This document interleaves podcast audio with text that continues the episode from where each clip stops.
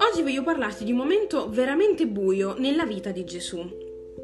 Spesso pensiamo che eh, Gesù era sempre felice, magari aveva sempre gioia e serenità nel suo cuore perché era pienamente Dio, ma oggi voglio ricordarti che Gesù non era soltanto pienamente Dio, era anche pienamente uomo. Uh, nelle, nelle, ore prima di essere arrestato e crocifisso, Gesù andò sul Monte degli Olivi con i suoi discepoli.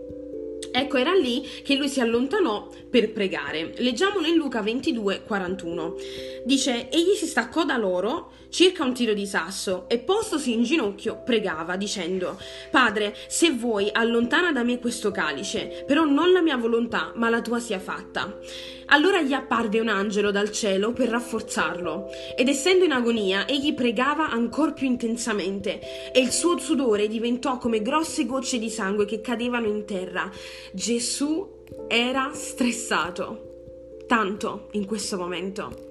La cosa che mi colpisce di più di questo passo è sicuramente l'intenso dolore di Gesù, ma ancora di più la sua risposta al suo dolore. La Bibbia dice che più il suo dolore diventava intenso e più intensamente lui pregava. Io so benissimo che quando stiamo male, l'ultima cosa che vogliamo fare qualche volta è pregare, ma Gesù ci dimostra che nella nostra umana debolezza abbiamo bisogno di forza divina, abbiamo bisogno di forza che viene direttamente da Dio.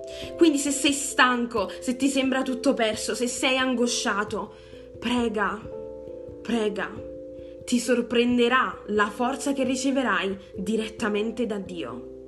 Prega.